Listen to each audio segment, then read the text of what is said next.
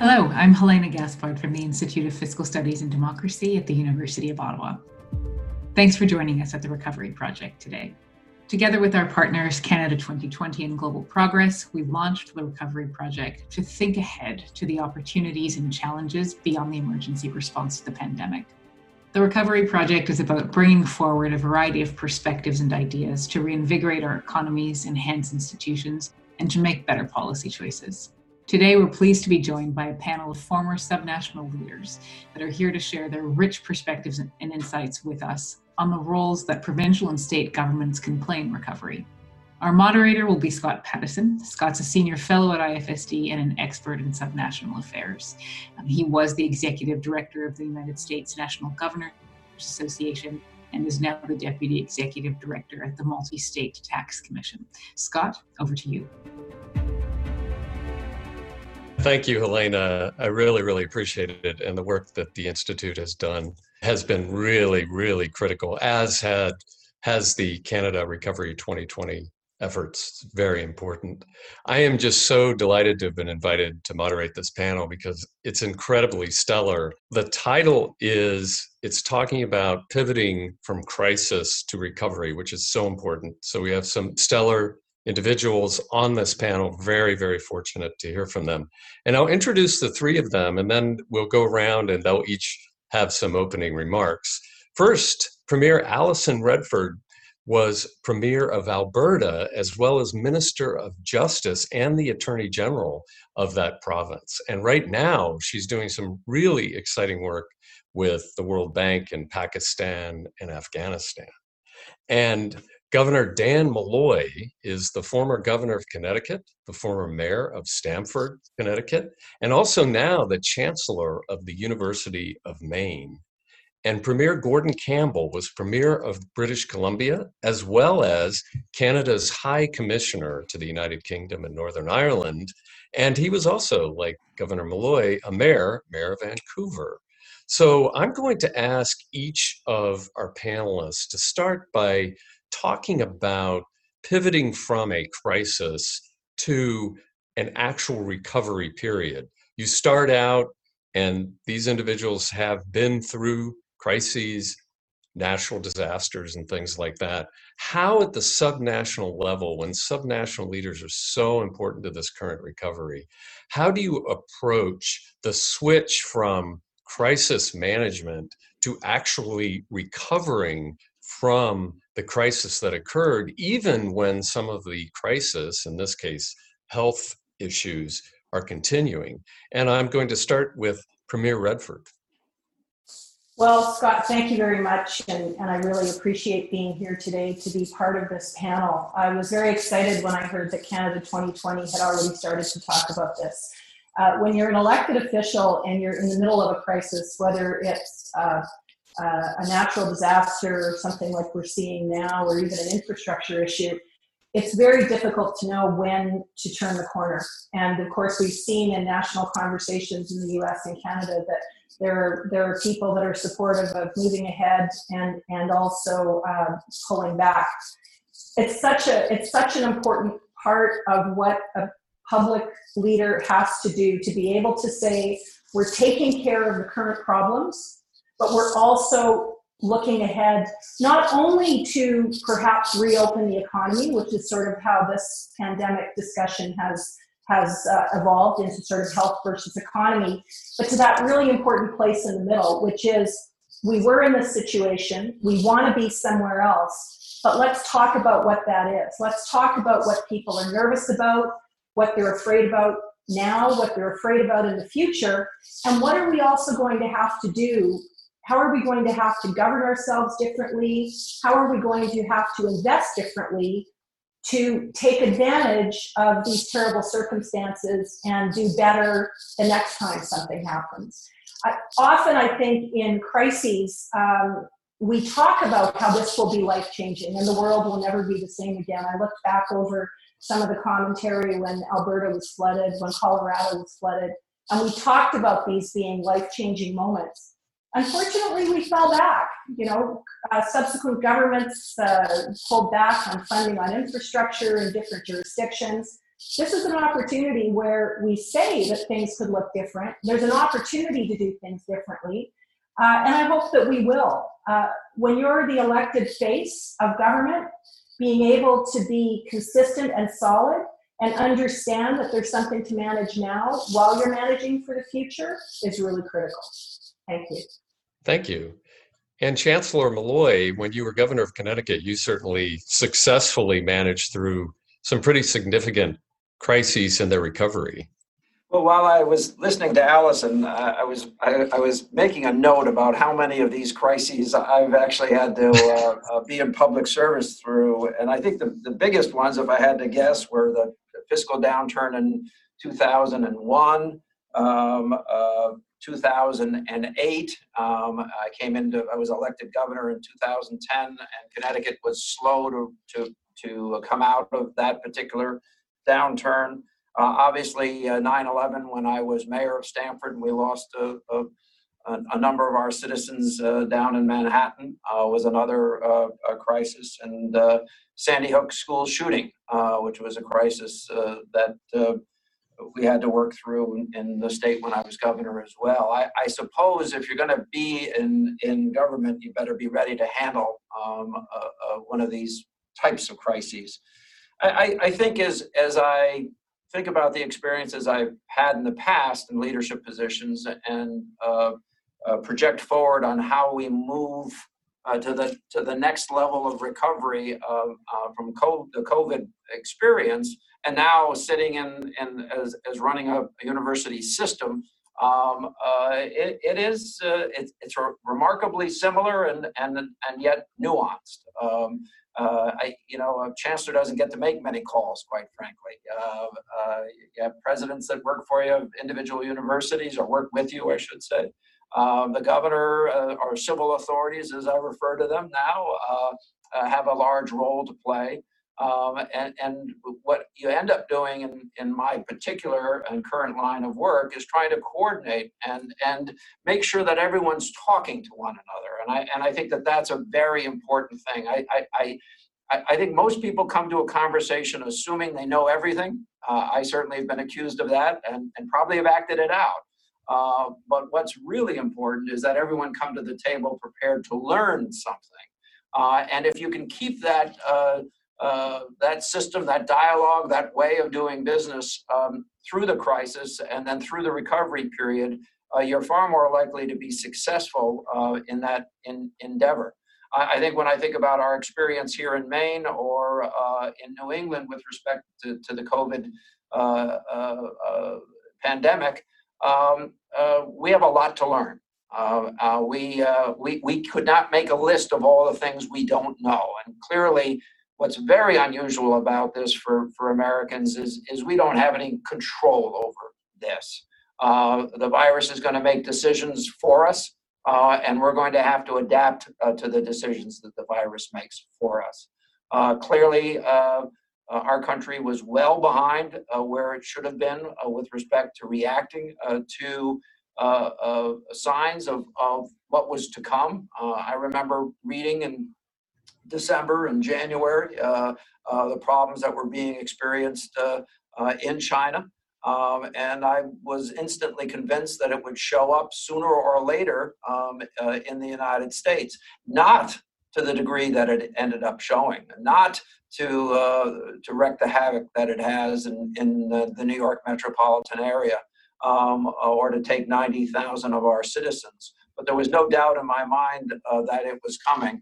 Uh, and we began preparations for that. And now, quite frankly, we're in the preparations for the recovery. Um, and uh, a big question in the United States is what will uh, uh, education, uh, collegiate university education, look like? How will it be delivered? where do we meet our students? Where do we meet our faculty with respect to their special needs? Thank you, Governor Malloy. And Premier Campbell, you certainly had your share of times to manage a recovery in BC? Well, I think as uh, both people have mentioned, we had lots of issues to deal with. We dealt with the financial problems of the early 2000s, 2000, the tech meltdown. Uh, we dealt with SARS, we dealt with avian flu, we dealt with H1N1. Uh, we dealt with 19, 2008 9, the financial collapse. All of those things are just things you can't anticipate, has been, uh, has been mentioned. But I think this is, as many, many people have said, it's unprecedented. I agree with Al- Alison. We always think that whatever we're going through is unprecedented. This is a significantly different framework of activities that is taking place. And it is global. And it is, it creates not just a huge global challenge, I think, but it does create an opportunity for us to rethink. Now, that's a big challenge. Rethinking is not easy in politics, and I should underline this. It is way easier for us to say what to do when we're not in politics than to do it when you are in politics. So it's important to, to recognize that, that shortcoming of the system. But having said that, you know, I think as we look at how we turn things around, for want of a better uh, better phrase, or move in the in a new direction, uh, the direction that's both economically and socially taking advantage of what we've learned through these last number of months, I think there is there are some steps we can take. The first one is we have to recognize where we are. You don't get out of the hole if you keep on digging and digging and digging. And the tyranny of the status quo is something that actually is the most challenging thing for us to meet. It doesn't matter whether it's on the social front, the economic front, or the government front. So I think the first thing that we have to do as we look to the future is we have to rethink about what we do and how we do it. We have to rethink about how we deliver our education. We've got kids that have been home from school now for two and three, and in some cases it's going to be five months. What does what opportunities does that open up for us? Can we change the way we provide education so children can get the kind of support that they need? Uh, what opportunities that open up for healthcare? The wait lists that we build up in healthcare are enormous in Canada. How are we going to deal with that?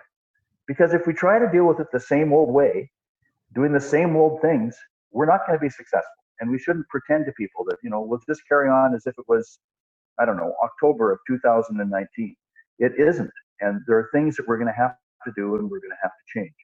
So in Canada, as you know, one of the things that we, we have is we have a, a federal deficit that is mounting. It's now been estimated it's going to be over $250 billion. And one of the things that we often forget in Canada is we also have provincial deficits.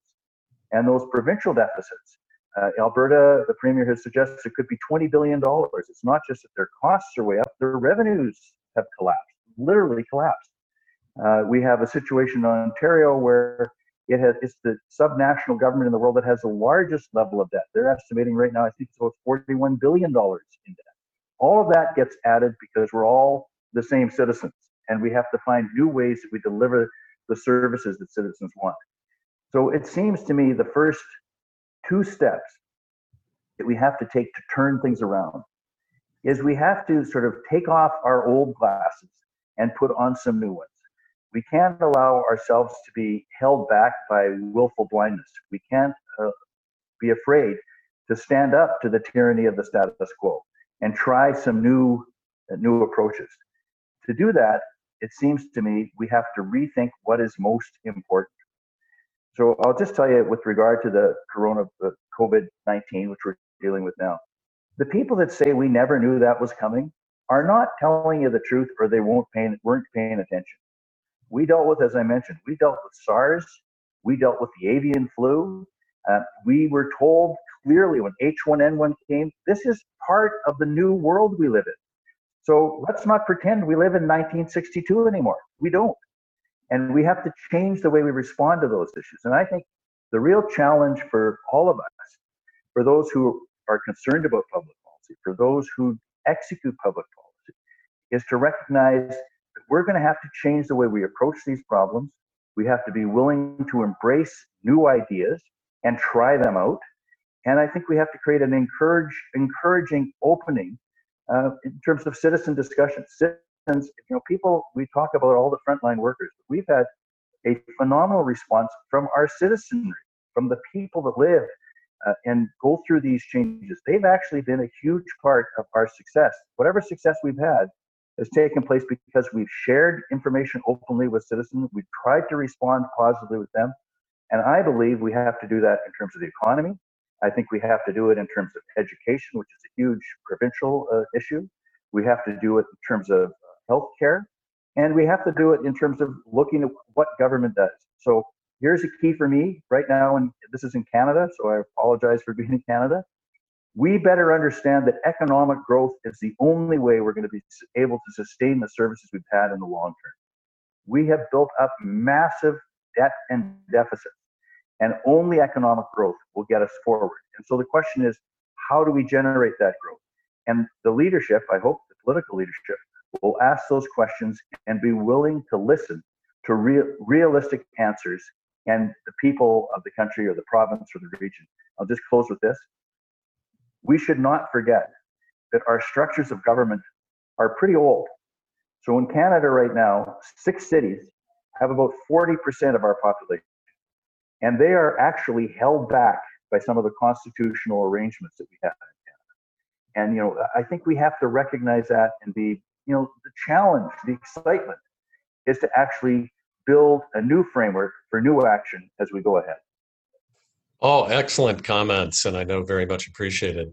Let's talk about something during recovery, especially this particular recovery that's extremely important, and that's education and getting students back in the classroom in K through 12 and getting teachers back. And certainly, we have a big issue with higher education. So I'd like each of you to address that. How should we approach getting students back? A big part of our society, of course, is students going in August or September to a particular place, either university or in K through 12 on a daily basis. And that's been quite disrupted. And I'll start with since we're lucky enough to have a chancellor of a university system, what kind of criteria are you talking about in terms of getting the campuses back and having students and professors back in August and September? Yeah, you know, it was an amazing experience uh, going from in classroom learning uh, in a period of 10 days to everything being offered online.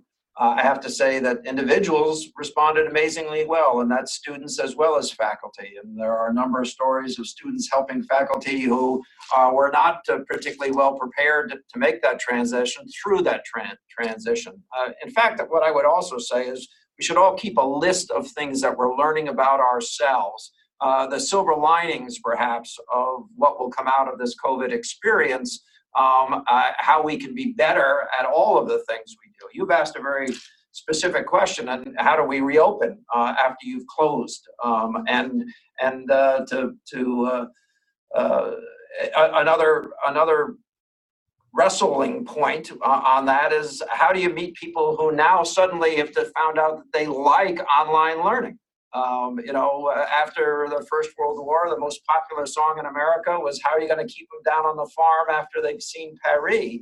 So we have a much more divided uh, basis of students uh, and faculty, for that matter. Faculty in the United States uh, at most universities has spent decades opposing uh, what they had to do uh, in a 10 day period of time.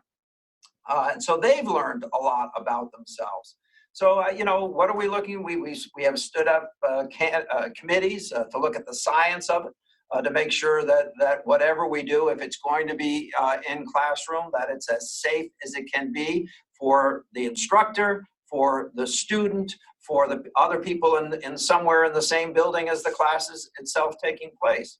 We're looking at multiple modalities of delivery right now uh, uh, for as many of our courses. I think the days of a 400 or 200 person lecture hall are largely over um, uh, for the foreseeable future. Uh, so we're probably uh, dealing with uh, class uh, in-person class sizes of 50 or less, 40 or less, perhaps even 20 uh, or less. So that's a very different use of the infrastructure that we are now examining. How do we how do we have a social distancing uh, in a classroom uh, that was designed for 30 people, but with respect to the rules that might likely uh, come out of the civil authorities, could hold 8, 9, 10, or 11? So that's a, a, a, very big issue. So we are rushing to modernize as many of our classrooms so that we can teach courses in person, at the same time online, uh, at the same time uh, be available for call up for a student uh, who's not in the classroom and couldn't uh, uh, be online at the time that the course uh, was offered. If we can, if we can develop a widespread delivery system that gives every student or or many students and many faculty members uh, a three-point delivery system for every single course, we're going to we're going to move uh, well uh, ahead of where we need to be with respect to safety. For instance, uh, let's say we had a class of 20 students. Uh, and we only want 10 to be in the room uh, at any given time. If it's a Tuesday and Thursday course, half the class is in, in, in class on one day, half the class is on the Thursday, Tuesday and Thursday. Everyone uh, who doesn't want to be in the classroom has available uh, the, the, the live experience online and then the call up experience. So we're looking at really very different ways. Now, having said all of that, the majority of our students want to be in a classroom. The majority of our students want to go someplace to receive their education other than their kitchen. Um, and so uh, finding the right balance of safety uh, uh, and the probability uh, of a reoccurrence um, and when that might happen uh, is very much a balancing act that we are well involved in. But I think technology is going to be a big part of the answer. And again, everybody on the side of your desk, ha- have a list of the things that perhaps one day will be viewed as as uh, those those things that have changed us, changed us for the, the positive, and how we can magnify that effect. Other comments? Yes, Scott, I'd like I'd like to jump in there because I think that that what uh, Chancellor Malloy has said is is very true.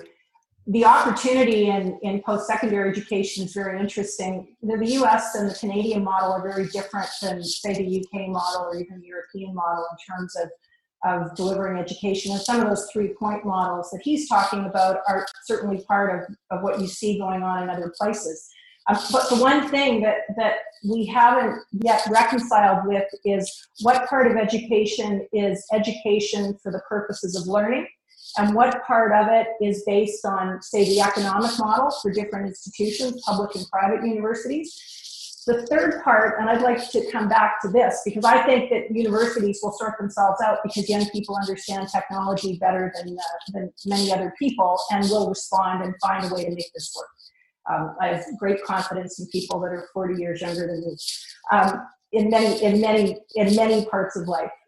I want to come back to something that they're talking about in other parts of the world. We're not talking about it a lot here, and that is understanding what K to 12 public education is all about. And you know, there has been for 20 years or so in Canada anyway, sort of this polarized debate between, you know, should we have private schools? Should we have public schools? What is the purpose of, it, of, a, of a public school? And people have been afraid until very recently to say, you know, the role of a public school is not only to educate kids, it's to be a valve where we can have connection with kids that might otherwise be vulnerable whether it's uh, mental health issues that they may have or their parents may have. There could be dangerous situations they're living in. They could be short of food. These are all things that, even though we never publicly acknowledged the public education system did, it's been a very important tool for that. And I know that in, in Canada and in the US and in many other countries, there are debates about, you know, what should the role of the state be in all of this. But I have to say, one of the things that I've been encouraged by is the public discussion recently on the fact that education is so much more than we've ever said that it should be and could be so much more. You know, maybe in some ways, education has defaulted into doing some of these things because there aren't other agencies that should do it. Maybe schools are the best place to do it. Maybe other places are the best place to do it. But what I think is exciting about the conversation, which Premier Campbell talked about, is now is the time to, to challenge those ideas and to say, how do we move beyond the status quo and how do we move beyond basically the polarization of left right politics? Which has become so much a part of everything in our political discussion. And now we have an opportunity to look differently at what is the role of the state. And, you know, as Premier Campbell said, what is the role of the state in economic development? But also, how do we invest in community and society in a way that really builds partnerships? We've seen citizens come to the fore and you know, provide meals and create all sorts of really interesting social projects that have drawn vulnerable people into more public spaces, which is good for them. So how do we build on that? And I think that's an important part of what we can think about in the education system, etc. I'll just jump in because why wouldn't I, right? So it's uh, let me just say that I think that the first thing we have to ask about uh, ourselves about education is what do we expect of it? And I think there's a unique thing we could do, which we haven't done enough. And that is ask the, the members of Generation Z, what do you think works? What works for you as an individual learner? Because I believe we have the resources, and I think the Chancellor may agree with this, we have the knowledge within the system to respond to the individual needs that students have, whether they're individual student in university or the individual needs of the young, very young person who's getting ready for school. But we have to be willing to invest in education. I think we still have a lot of sort of yellow sticky notes that we put up on the education board and say, well, why don't we try this that we've always tried before? So I, I would like to go to Generation Z and say to them, what worked for you? And, and I'm sure um, that the chancellor will be able to you know, acknowledge that parents want to be involved in their kids' education, and I believe all parents want to be sure the education system or education is provided to their child is the best it can possibly be.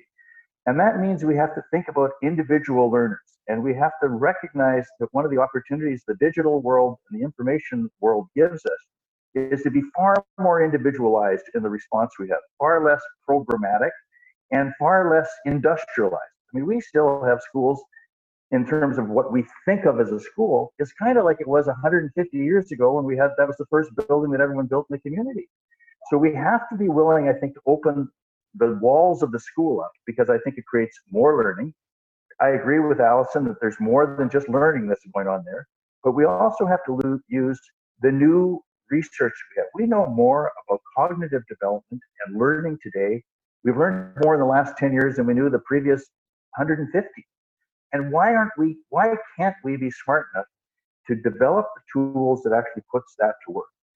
And I think one of the challenges we've had, I can tell you when I was a premier at any rate, we all talk about children and we invest in seniors. And that's a challenge. There's a generational balance that we have to find. And that generational balance will, I think, mean more investment in education and different kinds of investments in healthcare. And those are two huge things that drive uh, chancellor provincial economies in Canada. Provinces are responsible for healthcare, right? So it's a public a single payer system, and I, I think we can develop that. But these are things that I think are just core and fundamental. And I think it's also an opportunity as you open up the schools and take down the school walls and open up the windows to the world and the windows that all of our students have in their minds. We can ask the community in to come in and help teach, help inform, help show them what's going on. I, this is a long time ago now. There's, you know, the world was all, I think it was just after Noah's flood. But when I was in school, I had maybe three thoughts of what I might be able to do as I went into the future. And there were all sorts of people that could have just, you know, stimulated and excited me about the opportunities of learning. And when I taught, I can tell you one of the great things about teaching is when you light that fire in a young person that they just they can't get enough of what they're learning we should be able to find an education system and response that does that. And that's part for me of the rethinking of education, the rethinking of what is essential in government, because we can't simply keep on doing everything we're doing now. And I would argue we shouldn't keep on doing everything we were doing before. We have to look at the world in a different way and say, we can do better. And who, how do we bring people in to help design that? And I would put Generation Z at the top of my list for the design whether it's in education or healthcare or the environment, they have something to offer, and they're going to be a lost generation unless we include them and listen to them and act on their advice. You know, this now, I don't know if you saw this, but in April, and this is in, uh, in Canada, youth unemployment, uh, Generation Z unemployment is 27.2%. We've never had that before that I certainly not since 1976 we've had and those people are going to say, not just what are you going to do for us, but it is time for you to change. So we have the sense of opportunity that you did when you were leaving university, when you were leaving high school, when you were looking at the future. Their future they're looking at right now is they're being told by people that are our age, we've got a collapsing economy, we've got a collapsing environment, and you know we've got a collapsing job market. That's not a very exciting way to move move into the world. And I think we have an opportunity and an obligation to create that excitement in young people so they build the kind of world that they want because they're going to be living in the future a lot longer than we are. I'm really, actually, I'm feeling so much more positive just hearing from you all that some real good things can come out of the recovery of this crisis. I wanted to ask uh, we're really, it's terrific. We're getting a lot of questions from the audience, which is a good sign and indicates stellar panelists. So I wanted to ask one of the questions that came in, and that is to what extent will this recovery from COVID affect climate change? Will it be better or will it be worse since there'll be such an emphasis on increasing economic output rather quickly? Uh, I, would love to. I, I, saw that question come up, and I thought of when all of this first started. I'm sure that everyone remembers seeing the stories about how, you know, if you were living in India, you could see the Himalayas again. And, you know, I, I think all of us have probably seen an awful lot more um, nature in our neighborhoods. Um, it's been a pretty solid reminder that that we can't go forward the way that we have before there, there again are, I think, different ways to do that. I'm from Alberta, and you know, I was premier, and certainly uh, we had a, a, a, province that was very reliant on oil and gas revenue. Uh, and so I don't think it will come as a surprise to anyone that, that the way that I see us going forward is that we can't discount economic activity that will allow us to grow the economy. However, I do think that there is an opportunity, and there has been for some time, which honestly I don't think all industries that do have an environment, environmental impact have acknowledged, that there are things that industry can do better and differently and faster to acknowledge and deal with climate change. And, and I think that as we talk about doing things differently, it's very important for us to not fall back on saying, okay, well, we're not going to encourage economic growth in this area because there have been problems in the past. I think everyone internationally clearly understands that there is still a demand for some of those forms of energy that are not as sustainable as others. It's still uh, cost effective energy, but that doesn't mean that it has to have an environmental impact. And there are ways to manage that better. And all of the time that I was in politics, I was an advocate for trying to bring together that different conversation. And I do think that there is a part now, Scott, and you're correct, that, that there will be a lot of companies and industries saying, look, leave us alone. We just need to get on with growing so that we can put money back in coffers. And, and that wouldn't be appropriate. Um, it's going to take time and it's going to take a pretty frank conversation. And I think it's a conversation that isn't just one that young people should be observing, they should be participating in it. And, and I think that when we start talking about um, doing things differently, it's not going to be for Generation Z, it's going to be with Generation Z. And, you know, I, we'll see what their patience is with us uh, in terms of you know how they decide to get involved in the political process in civil society. Um, it's shifting anyway. And so i would say that certainly the lack of activity has demonstrated to us that climate change is real. And now the question is how do we grow the economy and make sure that it doesn't have the kind of impact that it's had previously uh, if I might, I, I, think the geopolitical fallout of climate change is going to be magnified, and in fact, is being magnified by the COVID experience. Um, uh, and, and quite frankly, I think it's going to be interesting to watch as the COVID experience changes from hemisphere to hemisphere, uh, uh, side of the equator, or, or uh, which side you're on. Uh, it, it's going to be even further magnified over the next six months to nine months as, as, as we look at the various experiences. You know, the Himalayas, which were mentioned, provide uh, the drinking water and the agricultural water of 20% of the world's population. Uh, when it stops melting because it can no longer be sustained, that means 20% of the world's population is going to be without water. Uh, if you look at the uh, change in the uh, jet stream over the last eight years and the, and the vortex experience that has been had in, in uh, parts of the United States, again, it's a, it's a reminder of, of, of, how much more desperate we might become as these changes play themselves out and how unprepared we are uh, for those, those uh, changes. I'd, I'd, like to go back to something Gordon said uh, uh previously, and I, I, think education is going to be more precious uh, to the people of Canada and the people of the United States than it's ever been before. I think it's going to be better understood and better engaged in uh, than it has been in the last 20 or 30 years.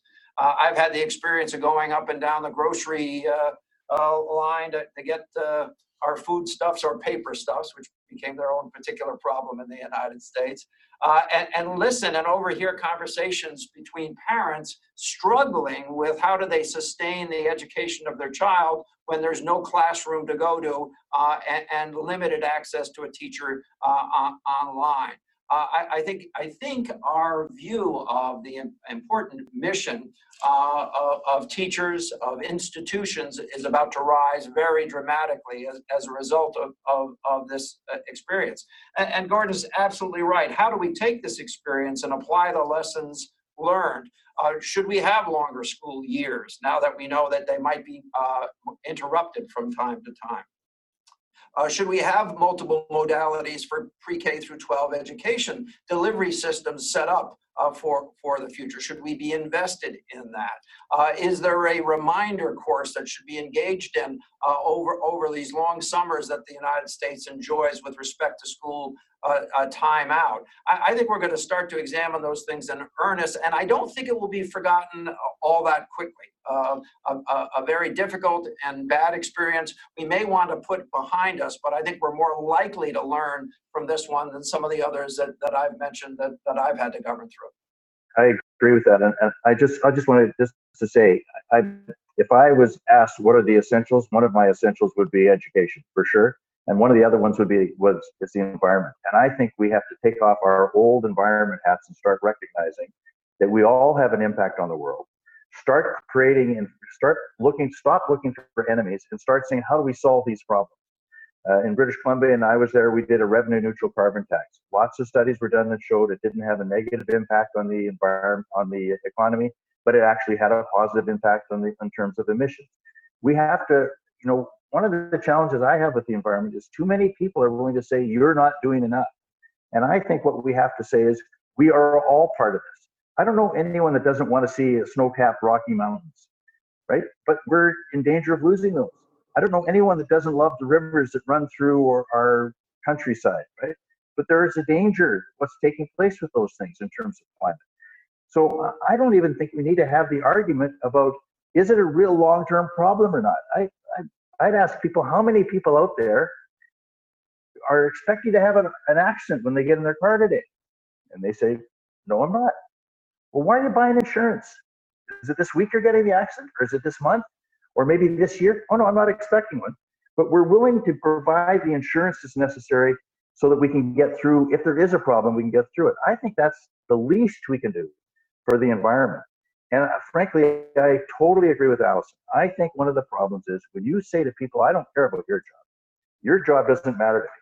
That's a really good way to make sure they're not going to be part of your, your team. And we need everybody on the team and we need to understand how this works. And I can just tell you, there's no panacea. Uh, you know, the electric car is not a panacea. Now, redesigning cities so you don't have to get in an electric car, that might be part of really making real progress. Reducing the demand that we put on the system may be part of making real pro- progress. But you know, those are the questions we have to be willing to confront. And frankly, I think those are the questions that we have to look to some of. You know, we've had a pretty good shot at trying to deal with these problems that we're talking about. I think we should ask the people that are a lot younger than us and a lot smarter in some cases than us and say, what do you think we should do? And we should we should give them the benefit of whatever we've learned. But on, in terms of the climate, we have to deal with climate change. It has to be comprehensive. It has to be thoughtful. And you know, people in Canada, very few people in Canada know the first province that actually put a tax on carbon was Alberta.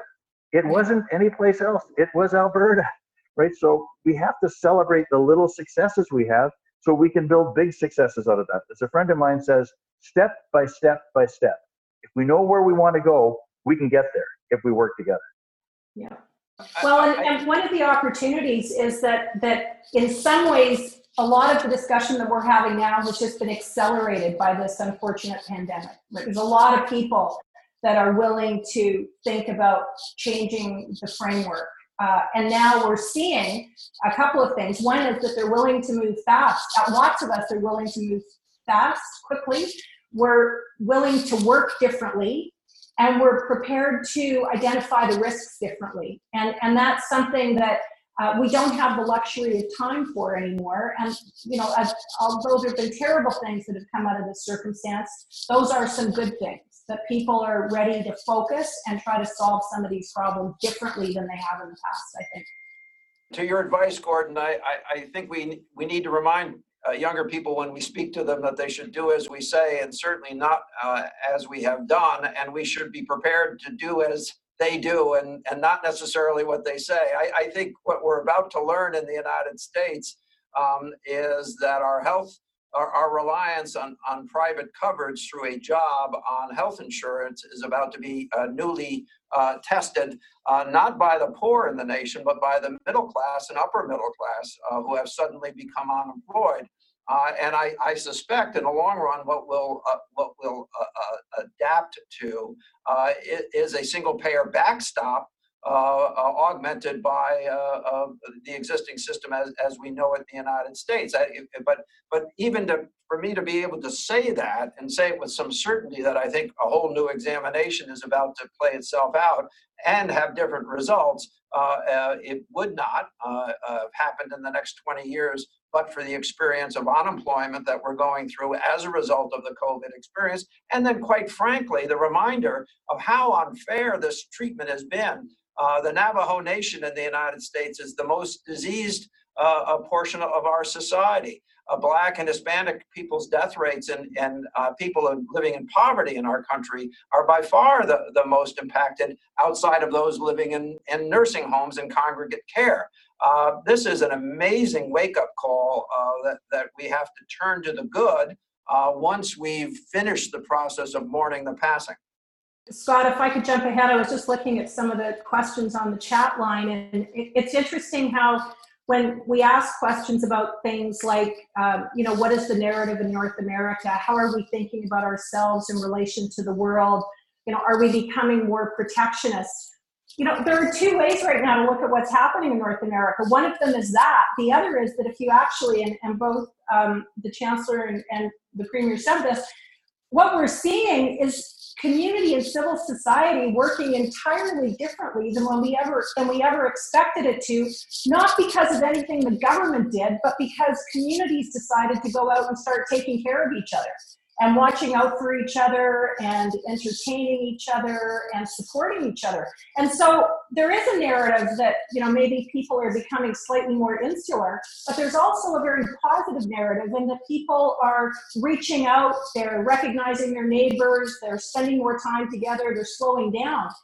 And I think it's important to augment that as well, because that is what lets us have the kind of conversations that we're having today in a very open uh, forum where we can explore new ideas and you know as the chancellor said talk about a healthcare system in the us that simply wasn't on in the cards a year ago pretty amazing let, let me uh, let me apologize i realize i may be creating an international incident by failing to refer to the two of you as premier so i apologize for uh, for, for that so we don't really do that in Canada. We don't do that in Canada, really. all right, all right. I was, I was, when I was mayor, I was your worship. When I was premier, I was premier. I was high commissioner as your excellency, and now I'm just Gordon Campbell. Yeah, yeah well, for most of my time in public life, I was that bum. So. yeah. I just want to say that one of the things I think both the chancellor and, the, and Alison have pointed out is this: you know, ideology kills discussion and kills progress. When you say, "I'm not even willing to consider that," I don't care about that this is, you know, forget the facts, forget what's taking place in the world, forget what we know. I don't like that idea. That hurts us. And it hurts us in healthcare. I would I would hesitate to say, I'll say it in Canada. It hurts us in Canada in healthcare, and it, it may even in the United States. Who knows? But it does hurt. It holds us back. Same thing with education. So part of this is, you know, we have a chance now. People are saying they want to open up. Well, let's really open up. Let's really look to the let's look differently in a different way. Let's find who doesn't want a job. I haven't met a political leader that doesn't want to make sure people have jobs. How do we do that? What what do we what have we learned not just from now but from past experience about how you generate jobs? How do we create jobs in the new digital economy?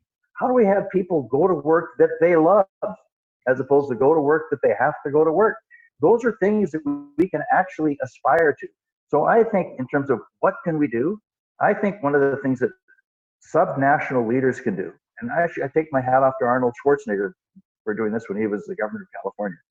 He didn't care what your party was when he was advocating for his positions on climate change. I remember when we did the Western Climate Initiative, whoever would have imagined, I talked to him in December, I think of probably 06, maybe 06, whoever would have imagined that that Western Climate Initiative would include Ontario and Quebec. But it did because he took down the barriers. He wasn't building barriers up, he was taking them down to accomplish a goal. And I think that's what we have to do now. We have to take down the barriers of all of the expertise that we can. We have to include the public in the discussions. We have to form a public agenda. And I think that would be a really exciting thing for premiers to do across our country or for governors to do across the country. And frankly, it would be very exciting for civic leaders to do it and for the premiers and the and the federal leaders to say, it's time to change how we allow cities to deliver services because it makes a difference. Vancouver is, I can tell you, I've lived in Vancouver all my life. I live in Ottawa now. They're both nice cities to live in, but they are different cities and they have different challenges and different opportunities. We should harness that. We should both liberate it and harness it as we move ahead. And then we'll get positive changes that make a real difference in people's lives. And that's a really good segue to talking about exactly what specifically do you have thoughts on at the subnational level what mayors county commissioners premiers governors can do specifically both within the public sector but also within the private sector to generate the jobs of tomorrow to work on workforce issues and get the economy going again you know, I, I think uh, one of the issues that that we're going to struggle with um, and and make substantial changes and is is a supply chain. Something as easy uh, as that or as common sense. What we've learned in the United States is over reliance on foreign production uh, that that that we're not attached to our, our Canadian cousins. Uh, is a very difficult proposition um, uh, going forward. Um, and you know, I, I, I don't, and I'm not talking about this in a protectionist kind of way. Is that how, how do you get something from here to there or there to here um, uh, is going to be a very big issue. And i think and i think it's going to become part of the, the new american psyche. Uh, what percentage of whatever is consumed is actually and is needs to be consumed in emergencies is actually produced in north america uh, it's going to be a very different conversation, something that you know years ago when I was was mayor would never have thought about or or have worried about, even having gone through some of the crises uh, that we previously went through. So I think that there there is going to be a whole different set of issues that people um, uh, as mayors or as governors or as premiers or as federal leaders are going to have to start to consider because uh, uh, you know the mirror has been raised up and we've looked at ourselves and we were found wanting I think one of the challenges uh, that, that we all have is we have to make sure our public understands how the trading system works, how our economy works, what does the supply chain look like. I mean, I would bet, um, and that there's not very many people in the United States that know that Canada is their major supplier of energy products. Right. I think they think it's from the Middle East. It's just north of the 49th parallel. And I, I think that one of the things we have to do is we do this, and I, I think that mayors are actually well positioned to is really engage people in what they want. So in terms of what can we do to sort of stimulate private sector jobs, I think the first thing you do is recognize what you do to drive private sector jobs out. So I can remember, I can't remember what year this was, but probably early in the 90s, maybe late 80s, there was, from that time on, everyone has told us how important small business. Yeah. I'd ask you to go back and look at what governments have done to small business. Property tax is loaded up onto small business because it's easier to do that than to tax the residential home. In Canada, medical taxes have, health taxes have gone up, CPP has gone up, minimum wages have gone up. All of those things are about small businesses. And there's a sense that, gee, small businesses are all just raking it. They're not. They maybe have a margin of maybe 3% if they're lucky. And I can remember from when I was mayor, I'm sure uh, Dan might have this memory too. At one point, the city was going to change the parking regulations and not allow any parking on major street. And the small business community came to us and said, You can't do this. This will change my business. And of course, all the smart people, I didn't actually, I didn't vote for this, as you'll tell from the end of the story, but all the smart people said, Oh, well, we're going to change it anyway. Within a year, there were vacant shops all along that road. And so we have to remember if we really want jobs, what do you do to encourage jobs? Do you make it more costly for small businesses to hire people? Do you try and say, well, the government will pay for the job for you? Because that government money comes from small businesses and you and I and people across the country. What do we really do? Because so far, I would say that all the talk about encouraging small businesses because they're major job creators is really belied by the actions that have been taken. And if you ask small business, you know, owners and young entrepreneurs and people that are trying to make it work, they would tell you that they're overburdened by regulation, by taxation, and somehow or other, in spite of all the words, they don't feel like anyone really cares about it. And they are the ones that drive our growth. So we have to, again, put on a new set of glasses about that and recognize if we really care about that, let's try and do something about that. And that means change. And that means, you know, I understand the change. And as I said before, it's way more difficult to do change than talk about it. But if we set that as a goal, it's incredible what we'll accomplish, and it won't be nearly as difficult as we think. Well, it's it's interesting Gordon says that because you know we're we're kind of unique in Canada in the sense that we're a lot of land and we're not a very big population, and so there's a lot of talk about buying local and the hundred mile diet that a lot of people in Canada would aspire to live by. But up until now, it's been a bit of a challenge, partly because the supply chain's been pretty efficient. You know, we can go to very large stores and get product at a much lower price. And it's not the same now as it was in terms of how people, um, since the pandemic is, has started, in terms of how people shop, where they shop, why they shop. And you hear a lot more people now talking about buying locally and not wanting to go to large stores because they might be exposed and that sort of thing. And so I think that we start to see a shift. Um, you know, today the prime minister and the president announced that the Canada-U.S. border will be closed for another 30 days. I think people sort of understand that, but are also slightly disappointed because they know that that trade relationship is so important. Now we know goods are moving back and forth, but it's also people. And so I have a sense that maybe coming out of this, we see, you know, North America continue to thrive as a very strong economy. Uh, you know, particularly consider, as Gordon said, understanding, you know, where's energy coming from, where's beef coming from, that sort of thing. And actually, in some ways, maybe although we've just gone through a NAFTA discussion, I'm not sure if it would have been the same discussion if we were going through it right now or a year from now. Um, so I think that about what does a North American economy look like?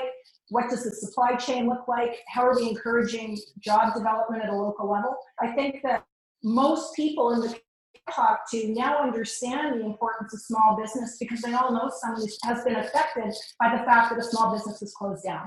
Either a friend doesn't have a job anymore or a child that can't save for university.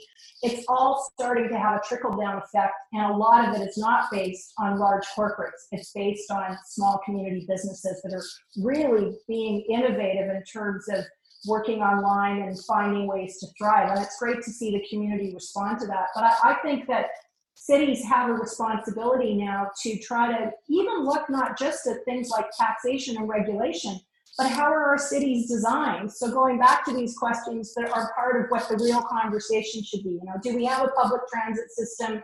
Do we have residences being built next to community uh, businesses? You know, how close are the schools that our kids are going to? Are they going to have to get on, uh, you know, do they have to be driven to school? I mean, the idea of sort of reorganizing the way that our cities exist will change the economy of cities. And you know, as as as Gordon said, we have six cities in Canada that have such a high percentage of our population, but that in itself will start to drive change. And let me ask along those lines, because unfortunately we have to finish up, but this has been really fantastic.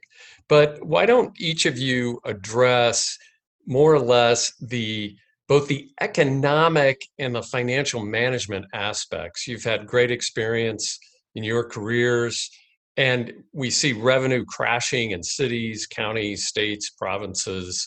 What do you think is the best way, both economically and financially, as we go into this recovery to deal with that?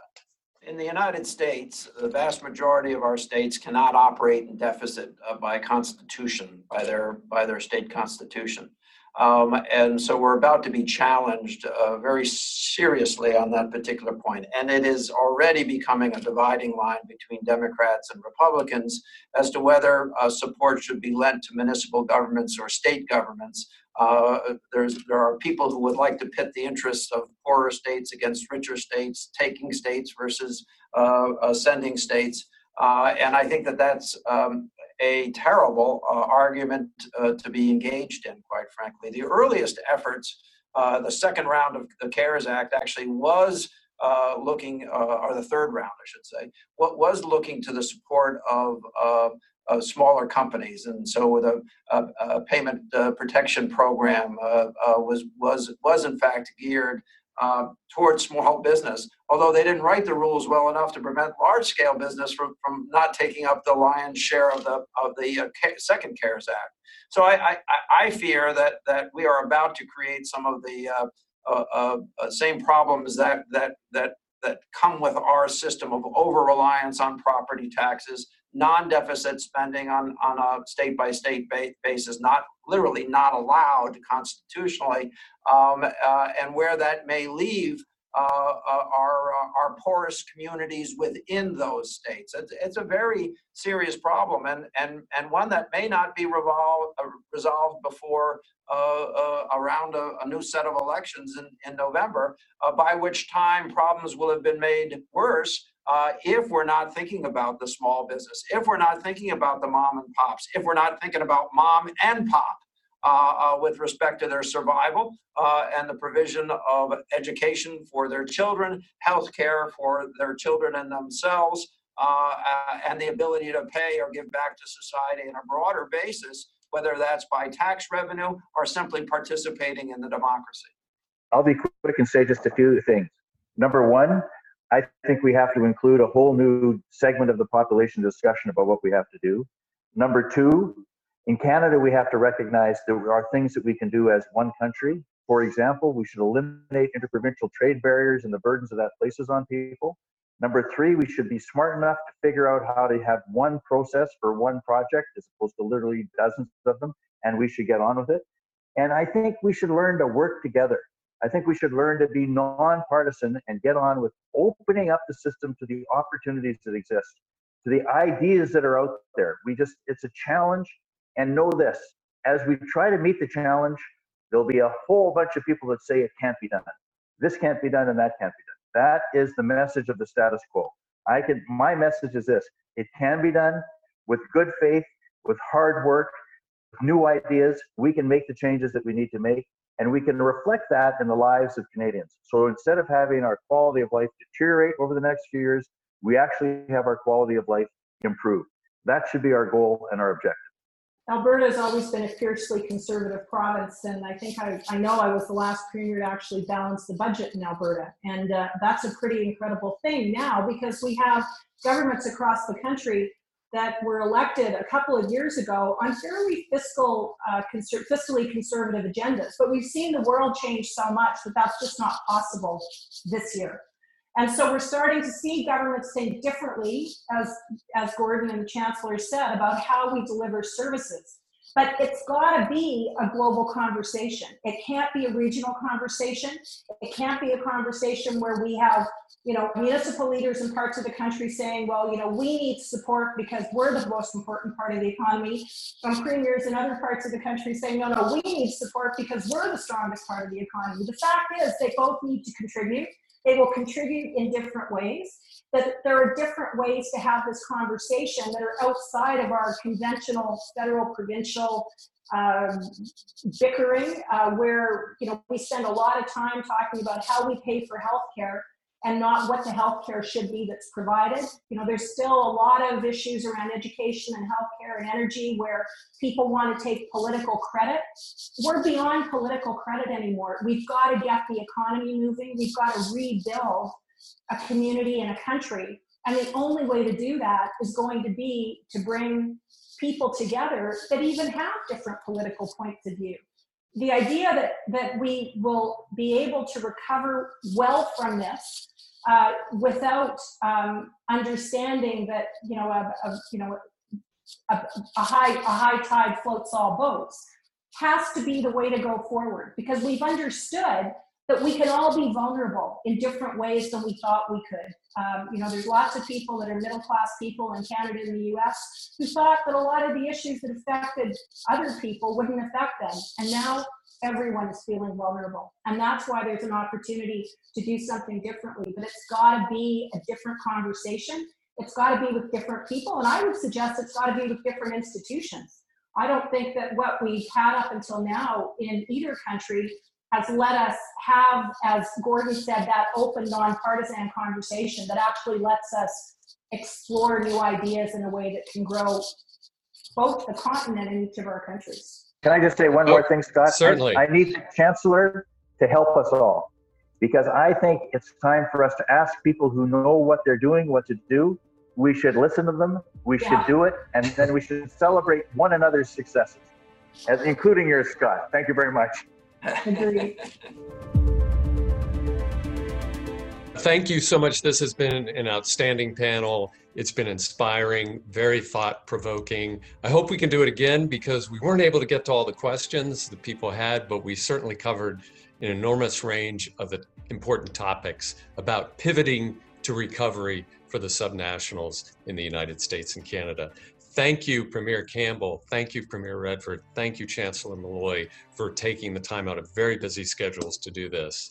And I thank the Recovery Project and the Institute for Fiscal Studies and Democracy for helping to put this together. Have a great day. You too. Thanks a lot. Take care. Thank you.